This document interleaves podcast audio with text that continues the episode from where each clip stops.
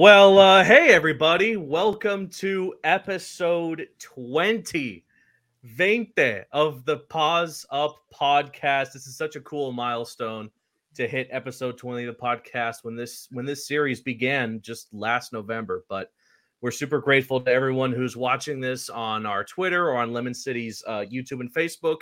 And we have a, and we have a super awesome guest uh, making some Paws Up podcast history. The first professional athlete we have had on the show. Welcome to the show, Raja Bell. How are you doing, Raja? I'm doing well. It's an honor, fellas. Thanks for having me. I mean, first um, former pro athlete and 20th anniversary episode, man. Like, I appreciate yeah. it. Two two crazy milestones. Yeah in, in one episode. And of course, my good friend Kevin Burrell and, and Jonathan Mayer. Johnny, you're on this show so many times. You're basically a, a co-host as well. Let's let's not just put me on. Just put me on. Yeah, yeah, yeah, yeah, yeah. So So we have an awesome episode today, talking a bit of basketball, and, and of course, perfect timing to talk a bit of um, both collegiate and professional, as we are just uh, in the midst of an of an amazing NBA playoff um, stretch here. But before we get to that, let, let let's just talk a bit, Raja, about about your time uh, growing up before you even um, made the trip to FIU. So let's go back as far as we can. All right, growing up in Miami, just what originally got you into the sport of basketball? Man, so I my dad was a PE coach, um, and I lived in the Virgin Islands until I was about 12 years old, mm-hmm. and. Mm so I played every sport and I tagged along with all of his teams. And, you know, I was a little kid on the bus or shooting jump shots at halftime of the game. So I, I you know, I always played, but my main sport was tennis in the Virgin Islands. Um, and so when I moved here in the eighth grade, I moved to Miami. Um, there, there just weren't as many outlets to play tennis. Mm-hmm. Um, and you know, I was going to Ponce de Leon Middle School um, yeah. down in Coral Gables, and you know, basketball was the sport. I loved football, but they didn't have it in school, and I didn't know where to go find it. And so, more kids that I was uh, that I was hanging out with at that time were were hooping, and mm-hmm. so it really served two purposes. Like I, I, you know, I loved it, and it was a way for me to make friends quick because I was new, and you know, all those kids had gone to elementary school together. So the fact that I was decent at it and could hold my own helped me helped me become, uh, you know, I guess more popular in a, in a real new in a new setting for me. So, mm. and then I figured out I was pretty good at it. So I lived in the gym over at University of Miami. It was the old CSR. Wow. Um, with a lot of those old Hurricane greats that, that were winning national championships, they were like big brothers. They just beat me up and and and pushed me around. I'd hop in a game here and there, but that kind of fostered my love for it. Mm. So, so you mentioned the moment that you felt like you you knew that you were you were good at this sport, but what was the moment in your life that you knew that basketball was going to be something that you think you could go pro at that that you felt like you were going to make waves in in the big leagues? You know that didn't happen until my senior year at fiu um, okay. I, I just knew that i wanted to play and i loved it. And you know it was it was what i woke up every morning wanting to do and that had to be something. So as long as i was going to be able to do it i would do it. But i really didn't think i was or I didn't know that I was a pro. I didn't know that that was going to be an avenue for me until we played in an Arizona University of Arizona Christmas tournament. It was us, Penn State, Arizona, and uh, some other cupcake for for Arizona, and we beat Penn State. Yeah, I mean that's what it was, right? Like they brought us out there like kind of lambs to the slaughter for for Penn State, and then they were supposed to see Arizona, but we beat Penn State pretty good, and then we saw Arizona, and we we played the heck out of them. Um, I, I, hate to say that we got cheated, but we didn't, we didn't get the Ferris whistle that night. But anyway, after, after uh, a scout from the Atlanta Hawks, Pete Babcock, came up and he told me that he was there to see a lot of people. You know, I was not on that list, but he thought that uh, of all of them there, you know, over the weekend, I had the best showing, and he thought I could be a pro. And so that that was the first time I'd ever heard it. It was the first time I had really ever seriously considered it, other than just being a dream, uh, as a possibility. Mm. You know, that sounds uh, excuse me kevin i just wanted to bring up something that uh, the way you just described that reminded me a lot of of this interesting piece that that johnny found earlier today. Oh look at this. It, it's from a media pro- program back in the day. L- let's let's do a quick read here. Uh, a team leader who possesses outstanding abilities on the court. Very competitive with a no nonsense attitude. Oh, and he has a knack for scoring and and great court savvy. Wow. Wow. First of all, I mean, that that's pretty is a pretty exciting explanation of who I was. But did you see the mustache? Yes. Like the That was mustache. awesome. I, listen, you guys, you guys aren't of age yet, right? And this is pretty free flowing pod, right? You'll get to that age where you're gonna look back. I'm at that age, and you're like, man, what were you doing, man? Like, what was going on? That, I- that- took me some- Kevin. It took me some time to find that. I went to some an archives place in like in the library, and they gave me this whole box of like all media guides. I'm looking through it. I see that year. I, I flip through it. I see I see you, 20 year old, see Carlos Arroyo as an 18 year old. I'm like, I Mm, gotta take, I gotta pick of this. Like, no, probably nobody has probably like a coach from like 20 years ago. I'm like, I gotta Right. You know? It, it- it's hard to find a good media media media journal now nowadays. Like it, it's hard, but yeah, that was super cool. Blast in the past. Anyway, go anyway. Go on, Kevin. I, I know you were about to about to spit heat. Yeah, Raja. So, you know, some people might not know this, but you didn't begin your career with FIU. In fact, you began playing for Boston University, the, the Terriers, where you averaged 12.9 points per game, 4.2 rebounds, 1.5 assists, and just a good field, you know, field goal percentage. Or, yeah. Talk to us just about the decision to go to Boston originally, and then, you know, what kind of made you decide that it's time to transfer over to to FIU? Yeah. Um, so, you know, oddly enough, none of the Florida schools really recruited me. I guess they didn't see it in me coming out of high school. So, you know, I had had a really good senior season, and my junior year, I garnered the attention of a lot of mid-major programs um, like the BU's of the world. They found me up at Five Star um, in in in uh, Coraopolis, P up Robert Morris College, and so they were in on me. And then I had a really good offensive senior year. I think I averaged close to 28 a game. And so, you know, bigger schools like LSU and Georgetown and Temple started coming around. But I just felt really comfortable in my wheelhouse with people that were familiar with me, that had been with me, you know, kind of before the explosion. And and really I wanted to play right away. So Mhm. It- didn't appeal to me to go somewhere and sit for two years maybe and let my body get right. I was like 180 pounds, six five. So to play in the SEC, I needed 20 pounds of muscle. That doesn't come overnight. Um, and so BU was was great. I loved Coach Brown. Uh, I had a great recruiting visit and loved all all the guys. They're still lifelong friends of mine. And so, you know, it was it was uh, it was it felt like a, a great fit, and it was for a couple years. I mean, I was you know rookie of the year up there, and and uh, you know I got to play in the Olympic Festival coming out of there as, as one of the top you know freshmen and, and seniors in the country at the time, kind of cultivating the the pool of talent for the U.S. Olympic team. I, uh, you know, I was I don't know second team all all conference my second year. Things were going well, but I just felt like there was kind of a regulator on what I was going to be kind of allowed to do there. The freedom I had offensively. We had an excellent four man. He was a year ahead of me. His name was Tunji Awojobi, and he had been rookie of the year before me.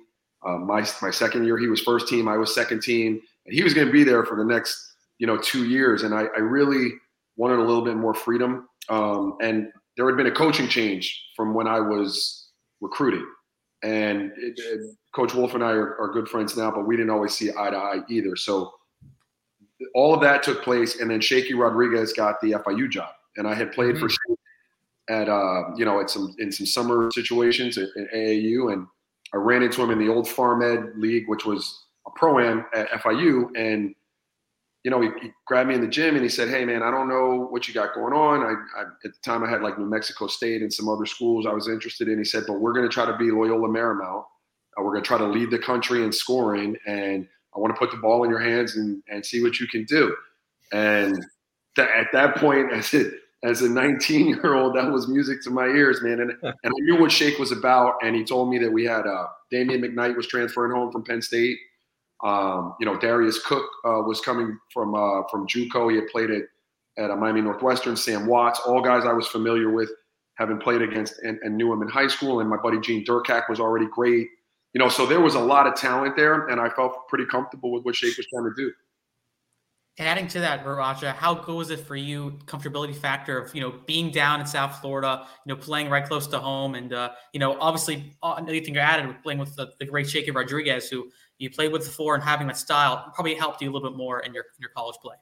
Yeah, Yeah, well, absolutely. I mean, being being home wound up being being great for me. Um, you know, at, at 8, 17, 18, 19, I'm not going to sit here and tell you I was the most buttoned up human being. Like I had a lot going on. And so being a little closer to home was helpful for me. Um, you know, Shake as a, as a mentor, as a coach, as, um, you know, just a, a, his general philosophy and style were, were paramount to my success as a player, you know, as I got older and I moved on to the NBA because, you know, while some of that was in me and it was just DNA and it was how I played, I was always kind of made to feel, and I said this at Shakey's retirement, uh, like or his his induction into the Miami High Hall of Fame. Like I was always made to feel ashamed for that. Like people try to, you know, my little bit of crazy was just a little too crazy for some people, you know. And Shake was the first person that really kind of, you know, made me feel like that was good and it could be even useful in certain scenarios and kind of let unlock me like that. Mm-hmm. And uh, without that, I would have never been able to, to, to reach the levels uh, and do the things that I was able to do.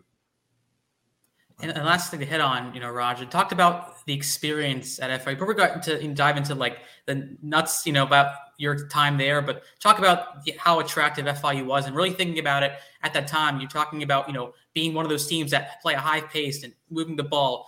How about talk more about the detail of FIU and really playing at a high paced offense that really set the tone for kind of mid majors nowadays?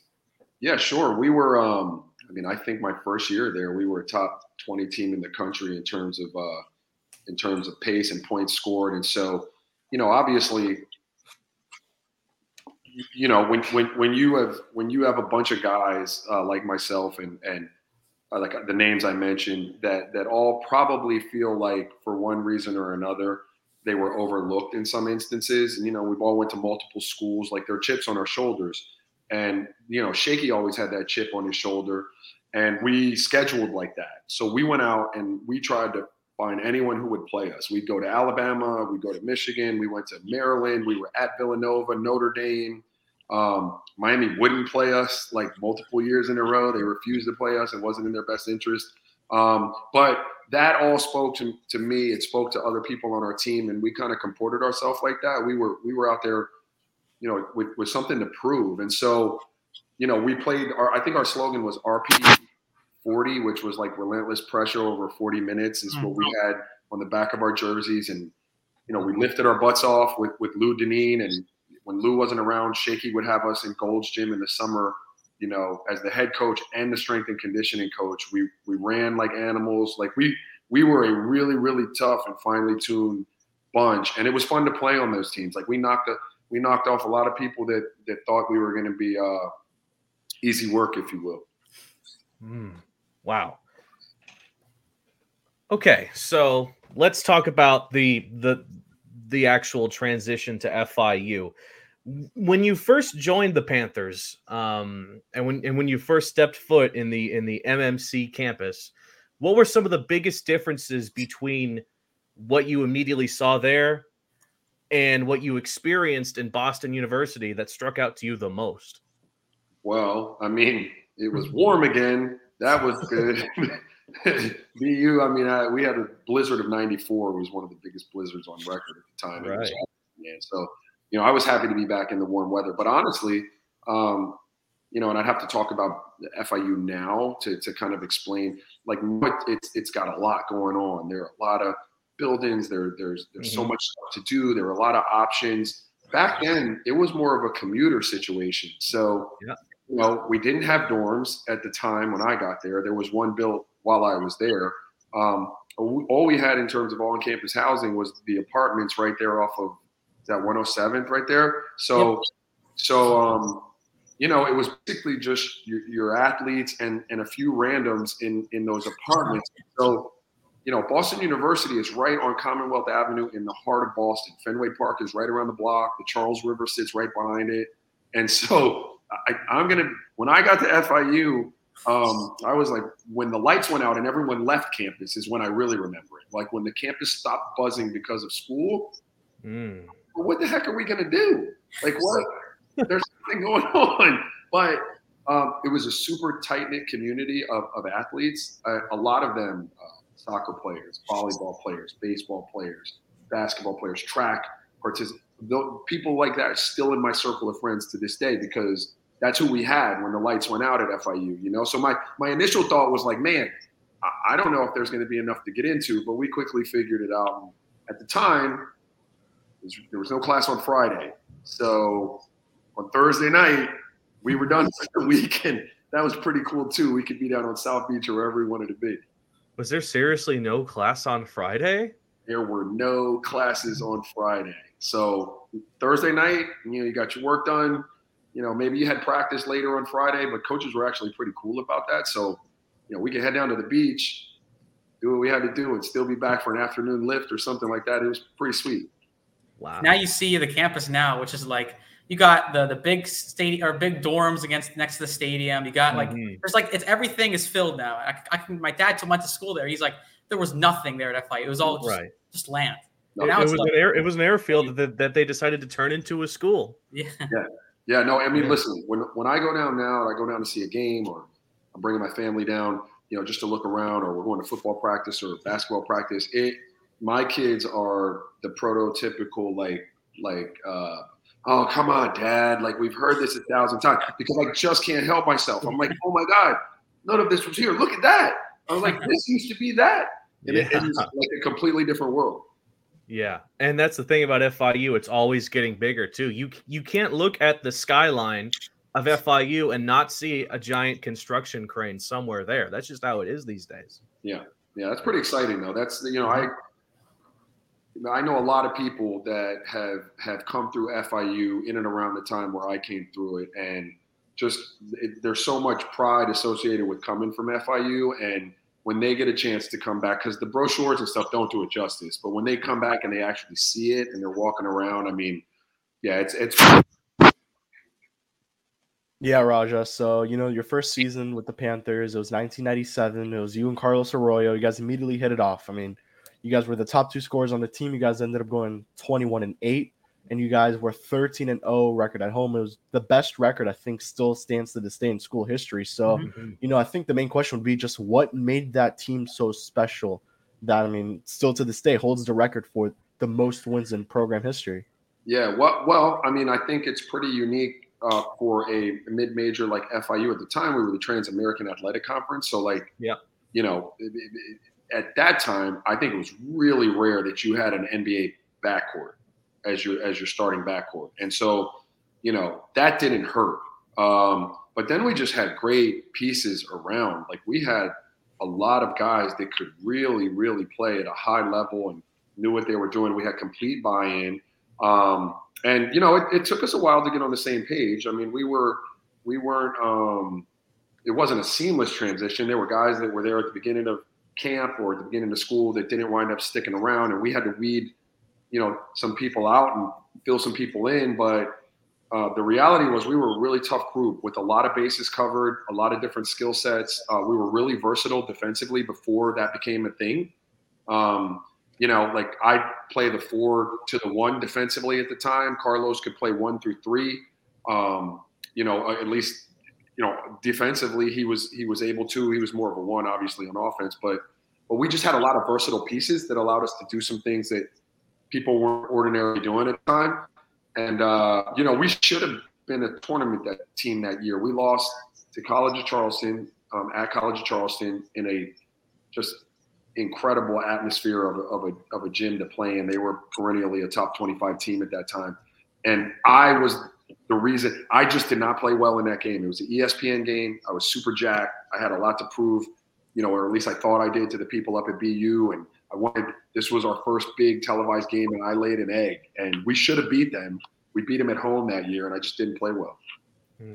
I wanted to ask you before Johnny goes. Uh, you so you would kind of say that that 1997 team, 98 team was kind of ahead of its time in terms of what you guys were doing at the time.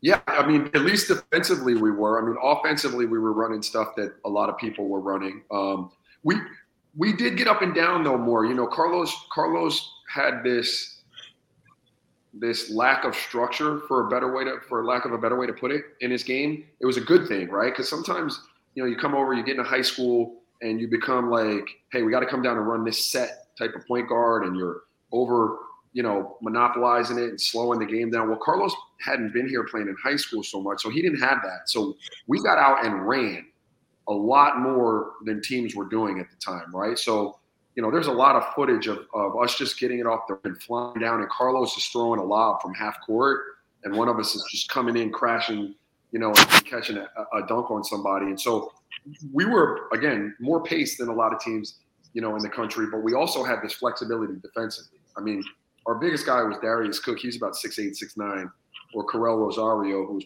probably six eight, six nine. But you know, Darius again, while he played the five for us, him and Anthony Harris, who's one of my good friends, was six eight. Like these guys were Swiss Army knives. They could move, they could switch, they could be, you know, guarding your two or your one in a pick and roll. And so we were able to do some things like that that, that was ahead of its time in some regard. Yeah. And I was gonna hit on Raja. I mean, first of all, I would love. I wish there was like footage then, because like I feel like it's so hard, you know, find the, those highlights from Facts. those days. It is. But I was gonna say, uh, you talked about, you know, you, you beat uh, you beat Penn State, you beat Alabama, the Michigan. We'll talk a little bit later. But obviously, it feels like then it was maybe diff- more difficult to beat those P5 teams. You had to really s- schedule them specifically. But what was it like for, for you guys to be able to have the confidence to you know beat those P5 schools? I, I know you know maybe those teams. I think Michigan wasn't great that that that year. But what was yeah. it like to really have the confidence of being a team that high caliber with all those talented players? Well, we that's I mean it was very cool that first of all, Shakey, what it was selling point for a lot of us that we were going to go out and try to schedule that because again, a lot of us wore that chip, you know, on our shoulder every day, and so you know, Shake guaranteed us, you know, he was in alignment with that, and that's what we were going to do. And so, I mean, we came into your building, I mean, foolishly in some cases, but we weren't afraid. Like we were trying to, we were trying to beat you. Like they had us in the preseason NIT one year. We played North Carolina at North Carolina. Now we got popped pretty good, but we weren't. I mean, we weren't afraid to be there. We thought we should be there, you know. And so, I mean, we had played Michigan the year prior up at Crisler, I think, and it was a really good ball game. And they escaped, and they were really good that year. They had, you know, Robert Traylor and Maceo Baston and and uh, uh, Jawan, I forget his name, but they they had a bunch of five star McDonald's All Americans, and they might have beat us by eight, but it was it was a tight game. We had played, you know, we had played people really tough. So if we saw you the second time and we're silly enough to give another game, and we felt really good about about our chances the second time. But it was just a mentality. We were we were we're young and dumb and and and had chips on our shoulder. Mm.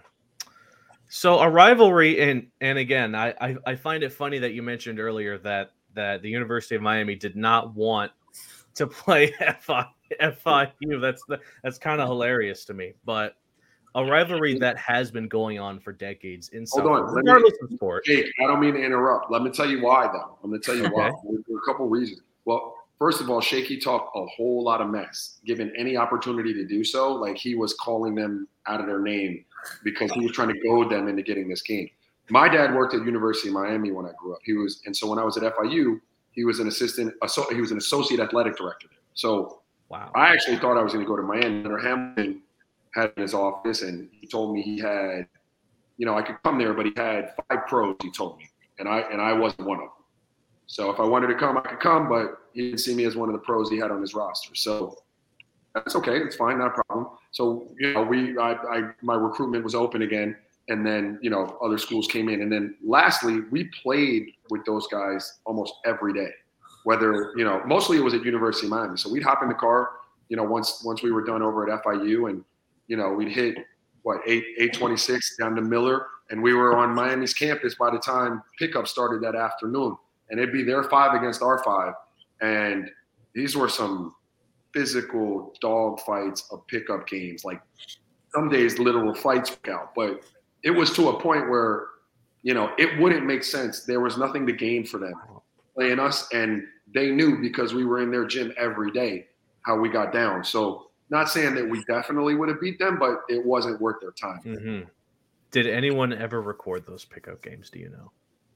Man, I, I, think anybody was in there with the old VCR, man, but you know, I would have wanted to have seen those too. Wow. Well, the usual the usual suspects when it comes to uh, a rival um, against FAU is FAU. Now, yeah. and and that's a team that you matched up quite a bit, um, pretty much as cons- consistently as FIU does these days. Play them twice a year. Unfortunately, it's not going to happen anymore because the Owls are are heading out from Conference USA. But what was the what was the atmosphere like at those FIU VFAU games, and and how does it compare to to recent years where it, it feels like the rivalry has sort of died down because of how I hate to say it, how dominant FAU in basketball has become. Yeah, well, when we were, they, they were big rivalries when I was in school. There were, um, you know, I think our second largest crowd would be would be, you know, FAU in my time there. Like at Michigan, we sold it out. Like it was mm-hmm. incredible. It was just the, the, craziest game I'd ever been to at FIU. But uh, a close second would be, you know, homecomings when FAU would come to town, and um, you know, those were cool because you know, you knew those guys. They weren't as close to you as University of Miami guys, so you didn't lock horns with them every day or every week, but you knew them and you'd see them in pro-ams and you try to measure yourself against them in the summertime, but but um, you really got your real good look at them those two times a year, and and it meant something to, to both schools. And I, th- I think we had them for homecoming both years. I don't know that we lost to them, but we those were big games for us. Mm, wow. Yeah, so just kind of going to 1998, 1999, just despite, you know, the 13 and 16 record that following year where you guys won 21 and 8, you guys still beat mid- the Michigan Wolverines in the first game of the season. As you mentioned, that was probably one of, you know, it still stands to this day as the largest crowd ever seen at Ocean Bank at the Convocation Center. Uh, you know, just that atmosphere, Raja, just how was it? And just playing a team like Michigan, which at the time and still to this day is just the powerhouse in, in college basketball.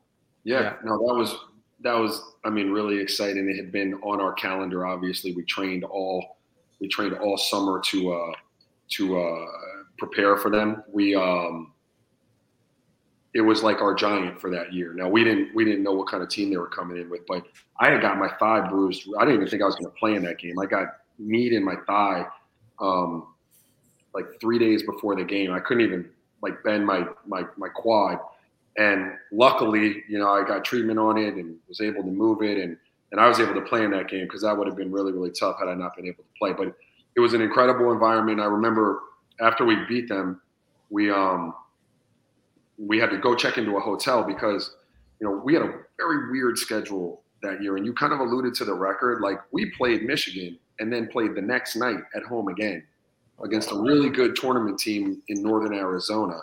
Um, and and so we had to go check into a hotel after the Michigan game. We had to stop by our rooms to grab our gear. And I remember getting back to the room after the Michigan game, um, opening the door, and I was weird because the door was open, and there was a party um, already in our living room. various items that people would drink out of stuff was going on and it was crazy. We couldn't hang out because we had to play the next day but like that's how excited the campus was at the time because we had just beat michigan and then we you know had to get on the bus and go to the hotel. Wow. Well um so let's let's move on to your time in the in the in the professional leagues. Yeah. and uh we can't get in, into the nba immediately because again a fact that a lot of people might not know is that you began your professional c- career with the uh, Yakima Sun Kings of, of the CBA, the Continental Basketball Association. So, what I, what I would like to know from your time there is is what did you learn um, at at Yakima that helped you prepare for the next step into the NBA?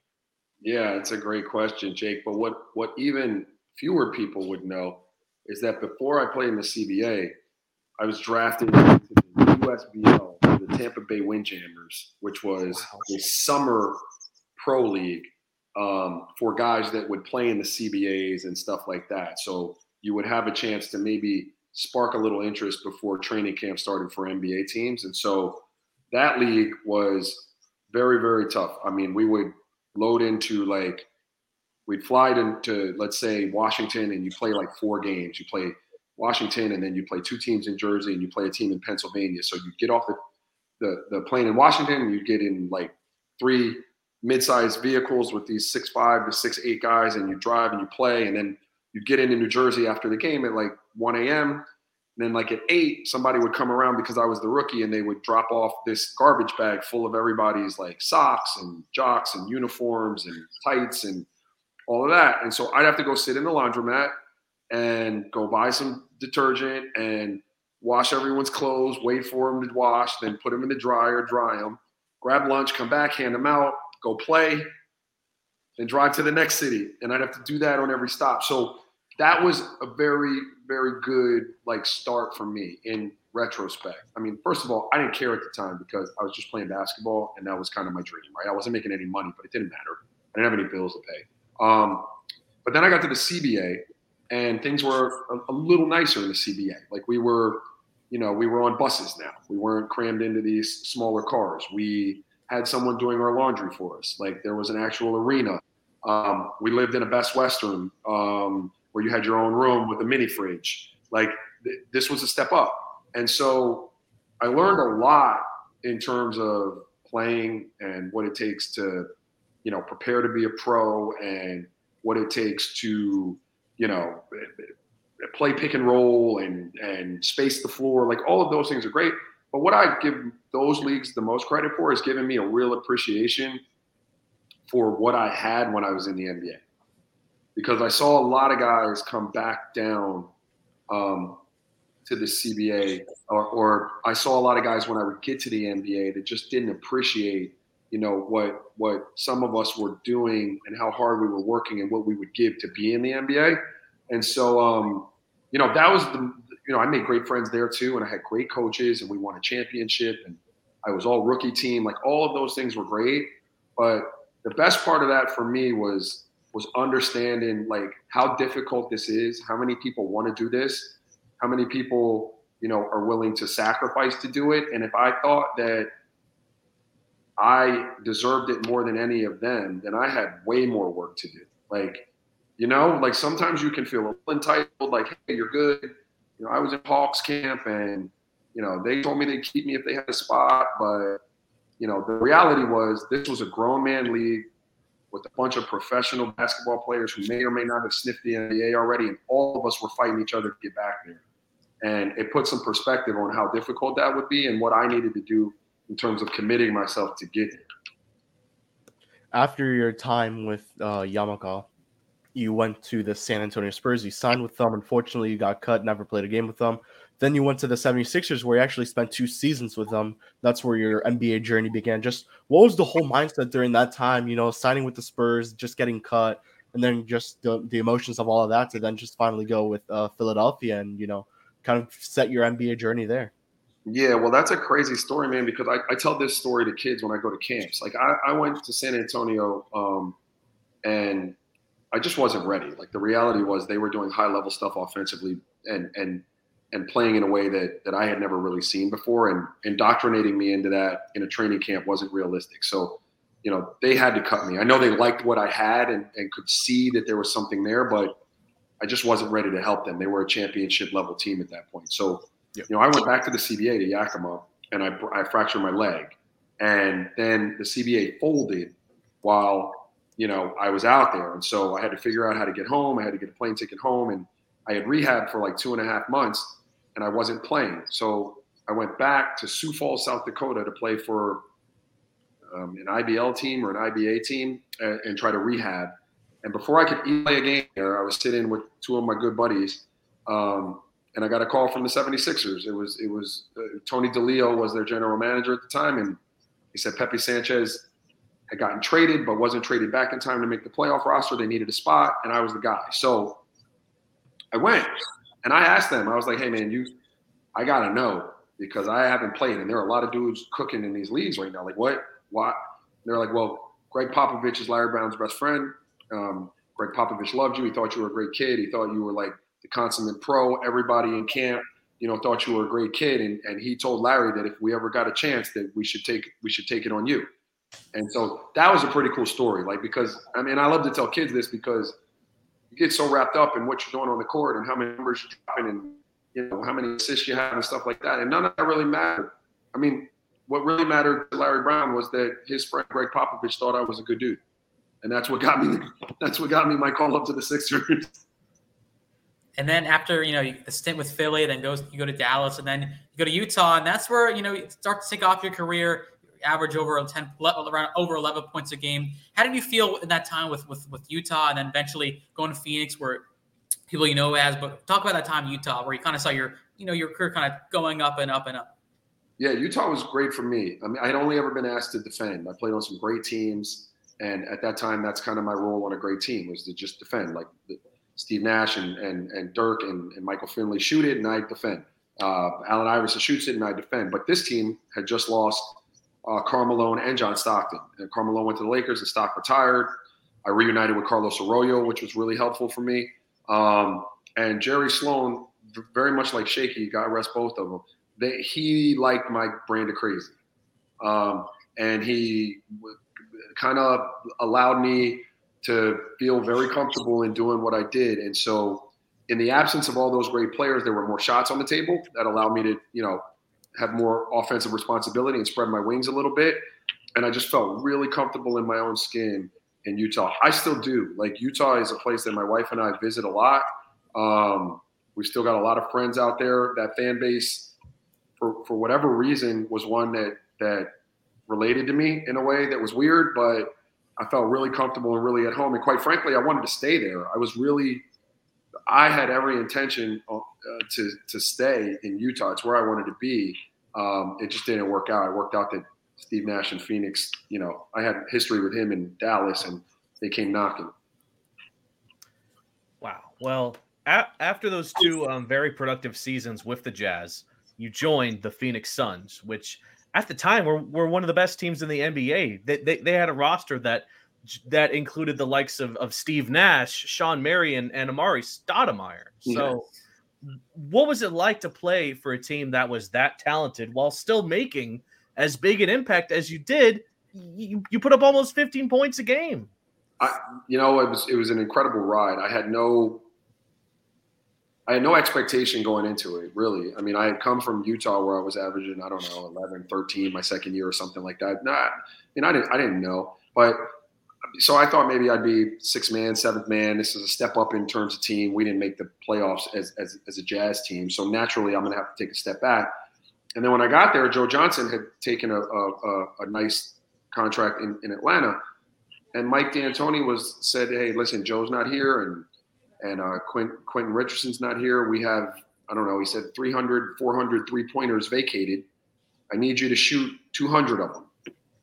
And I was like, what? I said, brother, I, I shot like 83s last year. There's no way I can shoot 200 threes. But he just went about like in Mike's way and only way Mike can do it, just empowering me and instilling like, you know, this level of confidence in me that just bolstered my own confidence in me.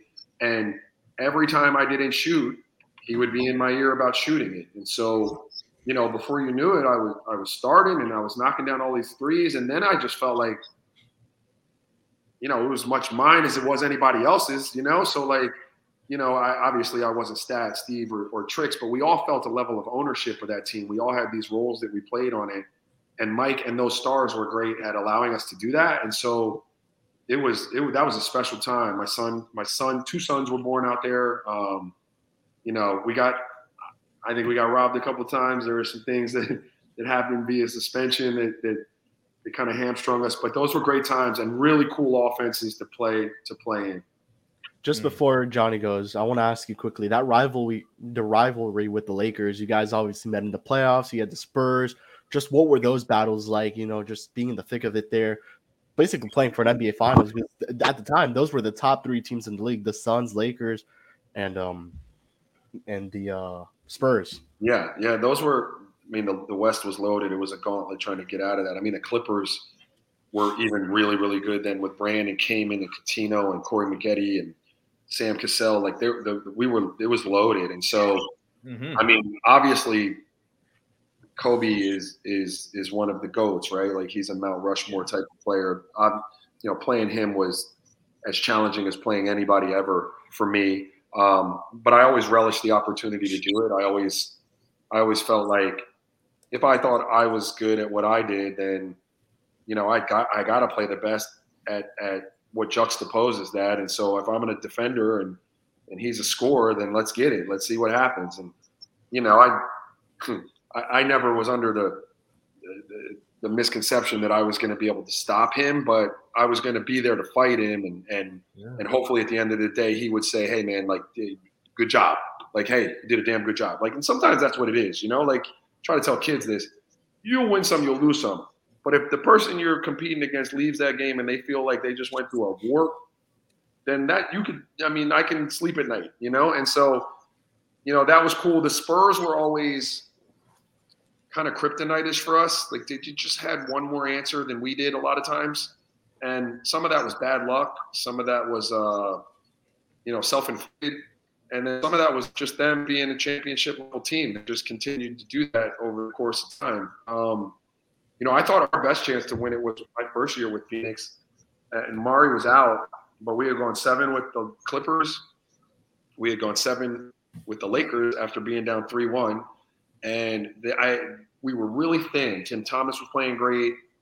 You know, I was playing well. Boris was playing well. And in game one against the Mavericks, I I felt a pop late in the game, like right before overtime started, in my calf. I thought somebody had hit me with a cup of ice or something, and it wound up being I, I had torn my calf. So we just didn't have enough bodies. We wound up losing to them. I sat two games and came back. I think we lost in six. That's the year that D Wade and and Shaq won the championship. Hmm. Yeah. The crazy part was we had beaten the Heat by 25 full times that year. So we felt really good that if we could just get through Dallas, it would have been a championship because at the time Shaq couldn't get up and down with us. And you know, it's just another one of those bad breaks that we, we kept catching. Hmm. Well, so, something I've heard a lot of former NBA players say in, in, in interviews and whatnot is that they feel insecure about their future in the league as, as one day you could be on a team and, and then the next you're on a brand new team at the drop of a hat. And in this case, this that happened to you after your time in Phoenix when all of a sudden you became a member of the Charlotte I was about to say Hornets Bobcats, yeah. the the Charlotte Bobcats. So I, would like to know how difficult it is the the process of of joining a new team that all of a sudden has a different culture and a different game plan to the one that you, you were used to. Yeah, I mean that's a that's a you know, that's a really interesting question because you know it happens so fast. Like you're you're traded and you have 48 hours to report, and so like those type of things are usually hashed out, you know, in a training camp or over a summer where you can kind of feel your way around and see how you fit in and develop the relationships. And you just don't have that opportunity when you get traded mid-season. So it's like, hey, you know, so for instance, I got traded when we were in LA going to play the Lakers right before I got on the bus. And I was like, my head was spinning because I was literally about to get on the bus to go play the Lakers. And so my wife had just given birth um, to my second son, Ty he was probably a month old, and we had just opened a business in Phoenix. So now, you know, on top of what you're talking about with getting to this new team, you know, they're like, hey, you got 48 hours to go home, get whatever you can get, and then you need to be in Charlotte. And so I'm trying to figure out, like, how the hell is my wife going to handle all of this with two kids under the age of two years old? got to shut down a business, we have to pack up a house, she's got to handle these two kids, and they got to get all of our stuff and get to Charlotte. And then, you know, that was her hers, and I was worried about that. And then I had mine, where I'm living in a hotel. I'm trying to make these relationships on the fly. I had some experience with Larry Brown because I played for him in Philly. Um, I kind of knew what he wanted to do offensively, but was some new wrinkles in it, and so I'm trying to feel my way through that. I had Boris Diaw with me that helped. Um, I'm learning you know everybody. I'm learning the city, and at the same time, I'm out house hunting in between playing in these games and going to practice. So like there really is, and there are no complaints, right? Because we're getting paid great to do it, but it's really, really more difficult than a, than the average fan would would think when your favorite player gets traded from X to Y. Like it, there's a lot going on, and uh, you know, luckily most teams have infrastructure set up to support, and they've got realtors and they have people that'll help you get where you need to go and and Charlotte was very good and very helpful in that. But it, it can be a very stressful time, not just for the player, but for their family. Yeah. So after your stint with Charlotte, you joined the Warriors, and coincidentally, you were there with Stephen Curry for his rookie year. You Yeah. were, you know, kind of when they were building what was now a dynasty. You know, in today's day, just you know, at the time when you when you look back, did it ever cross your mind that Curry would be just the player he is today? And not only Curry, but just that organization turned into what it is today, where they just won, God knows how many championships. Well, no, it didn't. A short answer. I mean, you know, Dell Curry was on the broadcast when I was in Charlotte, and that's when Steph Curry was doing what he was doing at Davidson. So I would frequently, and he was from Charlotte, and so I would ask Dell and and talk to him about his son all the time. Like I was a fan, like anybody else was, and I'd ask him, you know, like how he was doing and what was he thinking and where do you think he was going to go and and so then I got traded there, and I and I got to know him a little bit. Like Steph, I always tell my kids, Steph Steph Curry was one of my rooks. Man, he used to give me beignets when we were on the road. Like we'd, send him out to Cafe Du Monde, and he'd get us coffee and beignets. Um, but he was a you could tell he was a pros kid because you know some guys in the league can think that they're too good for that, and and and and and they don't understand the natural like kind of rite of passage that, that takes place. Steph was never a problem with any of that, but he had moments. Where you could see that there was something really, really special there. But it was his rookie year, you know, and so you know I wasn't around as much. I had torn uh, a ligament in my wrist, but I would see him, and you could you'd be like, wow, and I'd look over at you know Devean George was one of the other vets on the team, and I'd look at him like, what the heck? And he'd just kind of nod at me like, yeah, dude, I, I told you, there's yes, there's something there. But I couldn't have imagined just because he's been this transcendent player, like he's revolutionized the game. I, I'd be lying if I said that I sat. And his organization, while they were good when I was there, they weren't what they are now. Like that's a that's they've done a they've done a very very very good job out there in terms of uh, you know building it and and really sustaining it over the last decade. Wow. Well, Kevin, I, I think it's time for a break, a Yeah. a, a news break, if you will. So, uh, without further ado, this is the Paws Up Podcast news break, where we, of course, take a dive into some of the latest stories in FIU athletics and just FIU in general. So, let's start off with softball, who recently announced that they would be participating in the Conference USA tournament against the five seed Western Kentucky Hilltoppers. That game um, is tomorrow, Wednesday, May the 10th at 3:30 p.m. All games will take place in Ruston, Louisiana, home of Louisiana Tech. The softball team finishes the regular season with a 24 and 26 record, um, 10 and 14 in the conference, 17 and 14 at home, and are coming off a three-game winning streak, a sweep against the UTEP Miners. So, of course, we wish the best of luck to the softball team in the upcoming tournament. Now, let's move on to football. While the turnaround for transfers has slowed down just a bit, uh, their secondary has just gotten a new piece with the addition of AJ Brathwaite Jr., a redshirt, uh, a redshirt junior uh, transfer from Western Kentucky. Now, AJ has shown glimpses of success during his time with the Hilltoppers, uh, recording 17 tackles during his time there. Excuse me while I get some uh, information here. Okay.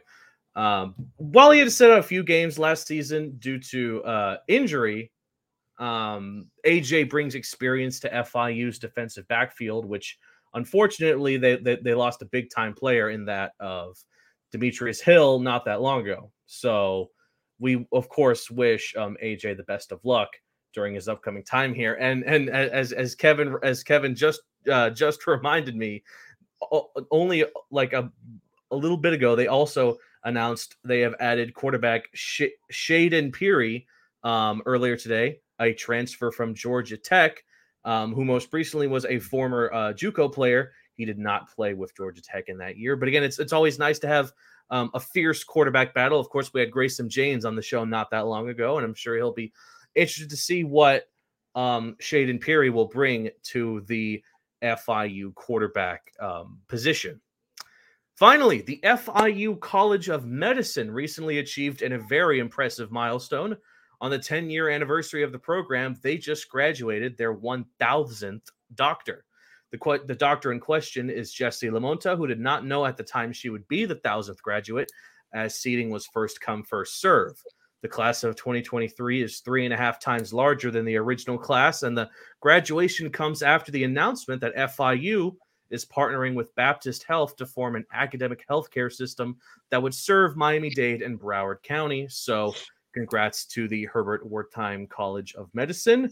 And that was your FIU news break. So, Raja, again, thank you so much for being on with us. it's again, it's super awesome to have our first professional athlete on the show. Unfortunately, our good friend Billy Gill's legs just couldn't just couldn't give in when he was when he was a track star for FIU. So unfortunately, we, we he could not be our first professional athlete. But let's get into some rapid fire questions here. Um, so you're still, as you mentioned earlier, you're still involved with FIU. You go to sports events, you go to you go to other things on campus. We've seen you at the bank at the uh, Ocean Bank Convocation from time to time. Uh, just what what are your overall thoughts on on stay the campus these days? You know, what's the go to place to grab a meal, and and just what, what's your favorite event to go visit here?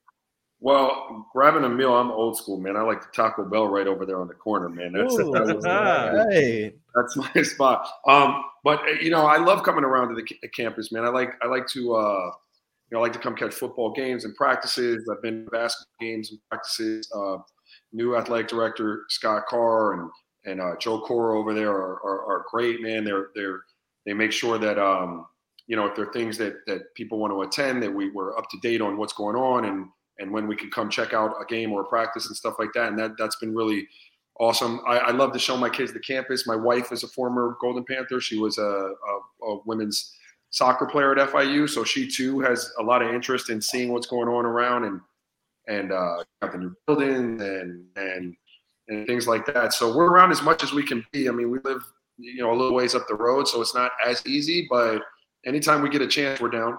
Mm-hmm. So as we were talking kind of before we started, you mentioned about your son Diabel, who received an offer to, for FIU. I think it was his first D1 offer to play for FIU, and obviously, uh, you know, still time left for him to make that decision. But you know, how big would it be for you to have, you know, your son Dia play for FIU, which was your alma mater, and just kind of follow the footsteps, kind of just the, the collegiate way where he goes to FIU, where where you where you used to go. Yeah, I mean, I've I've lived a, a, a, lot of dreams. I mean, I've lived more dreams than most people should. But if if Dia were to play at FIU, I think, you know, for my wife and I, my wife was a better college player than I was. So um, for the two of us together, oh no, really, she was player of the year in the in the tech and all of that stuff. So she was really good. Um, I think for both of us, that would that would just be like living another dream. Um, he's young. He's, he's just a freshman. Um, he's got a great relationship with Coach Mike Mack and the quarterback coach, Coach Yost. Um, they, they've, they've been really cool. And, and uh, you know, we, we just we think the world of FIU. I love what they're doing with the program. And if Dia were ever blessed enough to be able to play at a school like FIU and wear that, uh, I don't know, what do they call it now? It's blue and yellow, like what, what, what, gold, yeah. blue and gold. I mean, like that would be super dope, man. It would it would pr- pretty undescribable, you know, to you guys. I mean, it would like living in a dream. Mm. That's really awesome. But I was also going to add kind of another similar story about I think a week, two weeks ago. FI Hoops they picked up a guy in the transfer portal, Jonathan uh, Ibar, and you yeah. played with his father, Ramona Ibar. I'm looking to that. I think he's the first ever second generation FI Hoops basketball player. So what's that? How cool is that to see that happening here at FIU? Listen, Getting you know last name that's you played with. Yeah, Ramon. Ramon was one of our teammates. Our group texts were buzzing um, when I saw that. Like I caught it on Twitter and I shot it out. Like it was yeah. pretty awesome, man. That's a really, really cool thing. I know Ramon's got. I, lost touch with Ramon, but I know he'd be super excited. And and uh, you know that look, it, it, you know those those those are you know that's like a legacy kid, right? Like his dad was a big part of some really good teams, and if he can hoop and and he can add value to it, I mean I just think that's great. Like it, it's pretty cool for Ramon. I'm sure it's great for the kid, um, and I think it's, it's great for FIU. And add to that, you know, the athletic department has has grown, and you talked about it, Scott Carr, and what he's done in the year has been so much. What, what have you thought about what he's done with the this whole athletic department? And really, it's been night and day. Um, you know, when he stepped here last year. Yeah, I mean, I met Scott um, right when he got there at a football practice um, last year, and you know, he was super nice and and he came over and we started chopping it up and I was just picking his brain curiously to see like what his vision was and and how you know, he he saw FIU getting from where it is to where he wanted it to go, and I was blown away and impressed um, by by first of all what, what he thought it could be, and then secondly with with what with the resources and the support that he was going to drum up and and put into getting it there, right? And so, you know, I, as I've watched from then to now, he's just done exactly what he said he was going to do, and I think they're on the right track. I think um, you can see it unfolding right before your eyes. Uh, the job's not done, um, but but it's trending. And as former FIU Panthers and, and alumnus out there, like we're all really excited and fired up about it. Mm-hmm. And I know you've been to uh, a couple of basketball games this year. I want to ask you, I know you take your brain a little bit. What current basketball player on this program kind of reminds me of your style of play? Man, I mean, yeah, I don't know who reminds me a lot. They're all much better than I was. I mean, these people are so skilled. I mean, I really like the kid Arturo Dean. Like, he's a really good, yeah. like, flying around the court, skilled, physical, tough like you know, I, I enjoy watching that style of play, but you know, all of those guys are way more skilled than I than I ever was. So you know, it was just cool to come down and watch and support them and get to meet those guys. You know, I got to go to a practice. My, my middle son Ty is a pretty good little basketball player. Um, maybe he'll get to play at FIU one day. But maybe. He's tough. He's really good. He played varsity at Pines Charter as a seventh grader this year, so he's pretty good. Um, but I brought him down to a practice one one time with, with Dia, and those guys were so nice to us, and and the coaches were so inviting, and it was really cool to meet them, and then obviously to see them, you know, playing and, and representing and putting on for FIU is, is dope too. Yeah. Uh, who's up? Oh wait, uh, Kevin, you're you are up. I am up. So very, so now these are going to be a lot faster going questions, just very quickly. You know, who who was the funniest teammate you've had in your college career? If it's NBA or or college? Just who, who's that guy who just kind of makes you guys just crack up and, and laugh? Um, so that's a great question. At FIU, um, probably my buddy Gene Durkak. Um, he's probably the we had some clowns though, but you know Gene was really funny. Um, in the NBA, it's Eddie House. Eddie House was uh, he could have a reality show. I mean, he could do a sketch comedy show or something. Eddie House is great. and then just going on, you know, you played for so many teams. Now you're retired. You can maybe choose that one team that you're rooting for nowadays. Just do you have a team, or do you just kind of just maybe fall around the league? Yeah, it's tough for me because I I cover the league now, and I and mm-hmm. I talk BA hoops, and so you know while I am partial to certain teams, like it's really hard for me to pull for them because I have to try to call call it how I see it, and and have an opinion on it. So, I mean, I'd be lying like in situations like Denver, Phoenix, if I said I, I wasn't slightly pulling for Phoenix, you know, or you know, if Utah gets into something, I'll pull for them a little bit. But for the most part, I just like to watch good basketball and I try to stay impartial. Mm-hmm. So I am I, I'm a massive jersey slash uniform buff, and and I gotta know what what what was the cleanest jersey you ever wore in the NBA? Man, cleanest jersey I ever wore in the NBA. I'm trying to think. Um, those Golden State Warriors had some nice, some mm-hmm. nice unis. They had some nice unis, but I think I am. I mean, that black Sixers jersey goes really hard. Oh, yeah. Yeah, you know, like that black Sixers jersey goes really, really tight. They weren't doing a lot with jerseys when I was in Phoenix, but that that black Sixers jersey is probably my favorite. Mm-hmm. So and hopefully, as we bring in more more FIU alum, I, would like to ask them all this question. But who is in your FIU athletics Mount Rushmore? Man, can be any sport, can be a player or a coach. Um, let's see, could be a player or a coach. Correct. That's tough one. That's tough one. Um, that's four. I get four. How about the wife? Four. Yeah, well, no, I mean, what? I mean, I'm gonna go sit on the couch in like ten minutes. Cindy Greenman is in there for sure. Uh, Cindy Greenman Bell. Um, let's see, Mike. I go with Ty. Yes. Um, okay. Mike Lowell. Yes. Um, put my wife in there for sure. That's done. Stamp. Stamp. You're at three. Yeah. and then, uh, I mean, I'd love to go with a men's hoop player like Carlos Arroyo, or myself, or, or Dwight. Uh, but I might go with Cindy Russo. Okay. Yeah, that's Yeah, yeah. legend. That's a Yeah, legend. that is I a, know that is an Russo elite pick right there. Yeah, so, you. so l- last thing here, Raja, and again, thank you so much for spending for spending your time with us, and again to all the fans watching on either our Twitter page or on the uh, Lemon City Facebook and We hope you've been having a blast.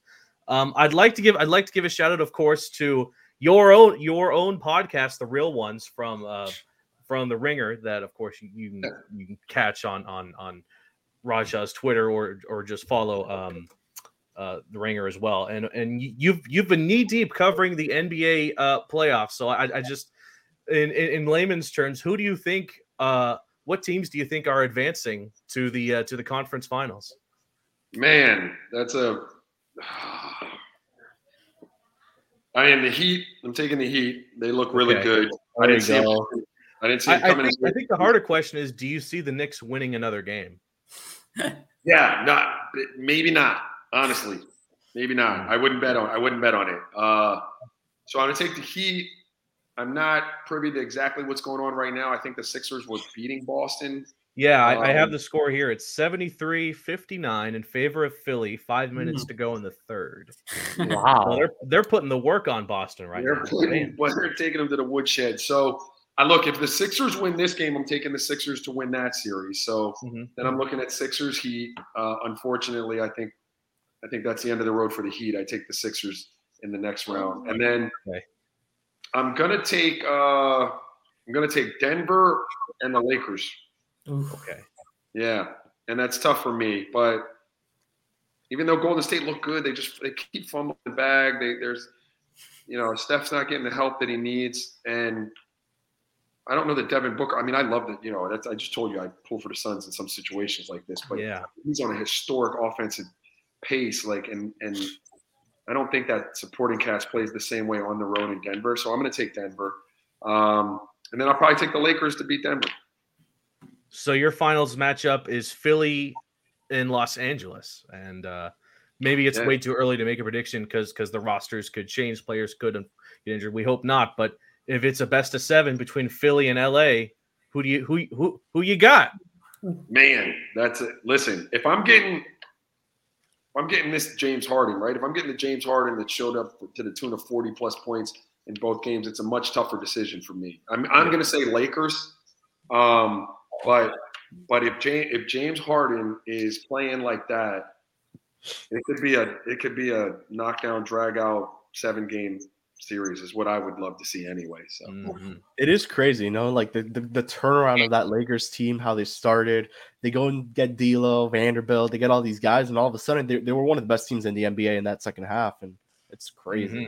been really cool. And I know it's a, a really small sample size, but but um, you know, some of some of the guys they're bringing in off the bench now, you know, with fresh legs that look like they've been sitting over there waiting for that opportunity. Like that is an awesome wild card to have in your back pocket in the playoffs. Um, a guy that's no one's accounting for and and can really play. And so, you know, Lonnie came in last night and and even in game what was that game three, like had good minutes and he, he's a player. So like I the Lakers the Lakers are tough. They got to get to Golden State, but they're tough. Yeah. Yeah, it's it's it's pretty lights out if you ask me. Mhm. Lights out! Lights out! Uh, don't don't don't don't worry about that, Raja. Um, anyway, so Kevin, Johnny, um, do you have any any any other last minute questions for our our our awesome guest here, Raja? No, I mean this was a blast. You know, talking, talk, chopping it up a little bit, and uh, just hearing a story of a guy that you know comes to FIU, balls out, and c- grinds his way in, make the NBA, and you know, awesome stories to hear of uh, you know the great days you know of FIU basketball in the '90s. Yeah. Yeah, just a huge thank you, Raja, for for joining us. It was, it was an honor to have you, and you maybe someday, maybe soon enough, we'll, we'll get you back on soon here during the the hoop season for for yeah, FIU. as soon as uh, FIU basketball uh, their season starts, you know, got to bring you back, Raja. But until then, again, thank you so much for for joining us and again on a very special episode. Super happy to talk some moves with you. Thank you very much. Thanks for having me, fellas. It's a pleasure, man. Good luck to you guys. My my computer's about to die in like one second, but thank you guys so much, man. Paws Wow. up. Of course, we uh, we got this right in time. Then, all right, then. Thank you so much, Raja.